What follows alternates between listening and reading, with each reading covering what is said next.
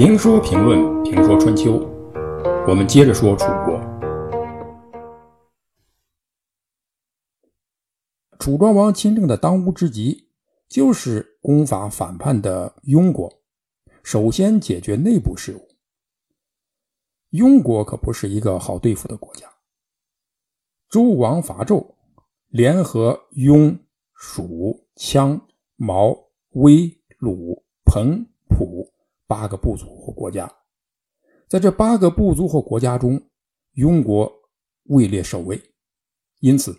庸国应该是一个比较大，而且影响力比较强的国家，也是一个像楚国一样强悍的国家。春秋时期，在秦巴山脉、汉水上游谷地的今天的湖北、陕西、河南三省交界的地方，生存着许多的部族。这些部族大多还停留在氏族社会阶段，它的特点是。分散居住，互不相属啊！大家各玩各的，无军长总统，处在万骑国者万骑军的发展阶段，所以被称之为群蛮或百仆。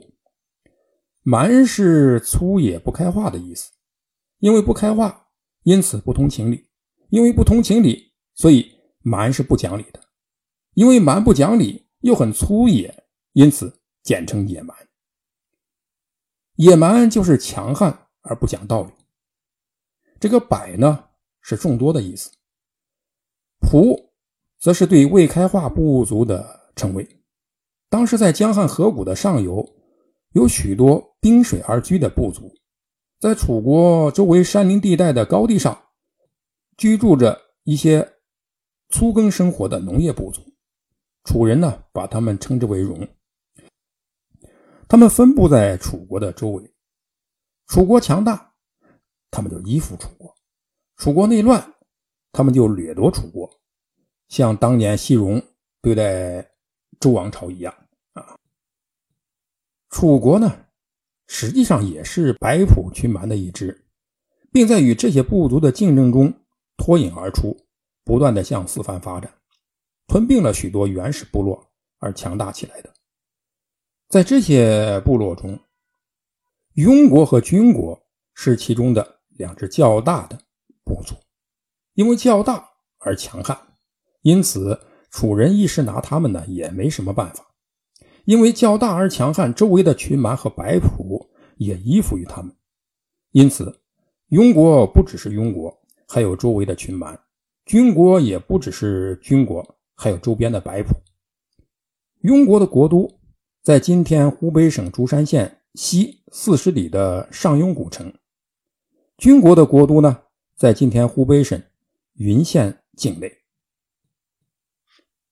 春秋时代，庸国、军国是楚国西北的强敌。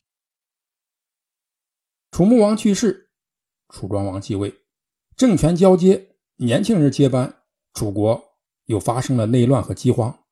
这对楚国是很不妙的，但是对周围的部族和国家来说却是很妙的。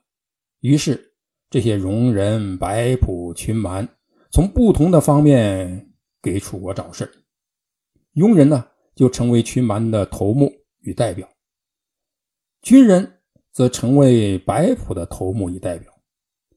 这两个代表呢，趁着楚国发生饥荒，讨伐楚国，声势浩大。追随者众多，楚国的国情异常的紧张。为了倾全力对付这些野蛮人，楚国北部的军事重镇申西二夷、北大门紧闭，以防止呢中原诸侯趁机进攻。鉴于这种局势，楚人中不太强悍的楚人胆怯了。楚国内部有人主张迁都。把国都暂时迁到板高啊，今天的湖北省当阳县，呃长坂坡一带啊，以避风头。但是楚人中强悍的楚人不同意，大夫苏谷反对说：“不行，那我们能迁，敌人也能迁，他们像苍蝇一样跟着你，所以最好的办法是发兵伐庸。庸人和军人认为我们发生了饥荒，我们没有能力调动不了军队，所以才来找事如果我们出兵攻打他们，他们必然畏惧。这些群蛮白朴离散而居，各有居宜，各有住所，各怀鬼胎。他们只不过是趁我们遭难，才联合起来一起攻击我们。一旦受到打击，他们就会退回自己的居邑中，不敢出来。哪里还谈得上攻伐别人？这射人先射马，擒贼先擒王。他们之中，庸人是首领。只要我们攻打庸人，把庸人打败了，这白朴群蛮呢，他会不战自退。楚庄王采纳了苏谷的意见，发兵攻打庸人。于是楚军从郢都啊，也就是现在的荆州。出兵伐雍，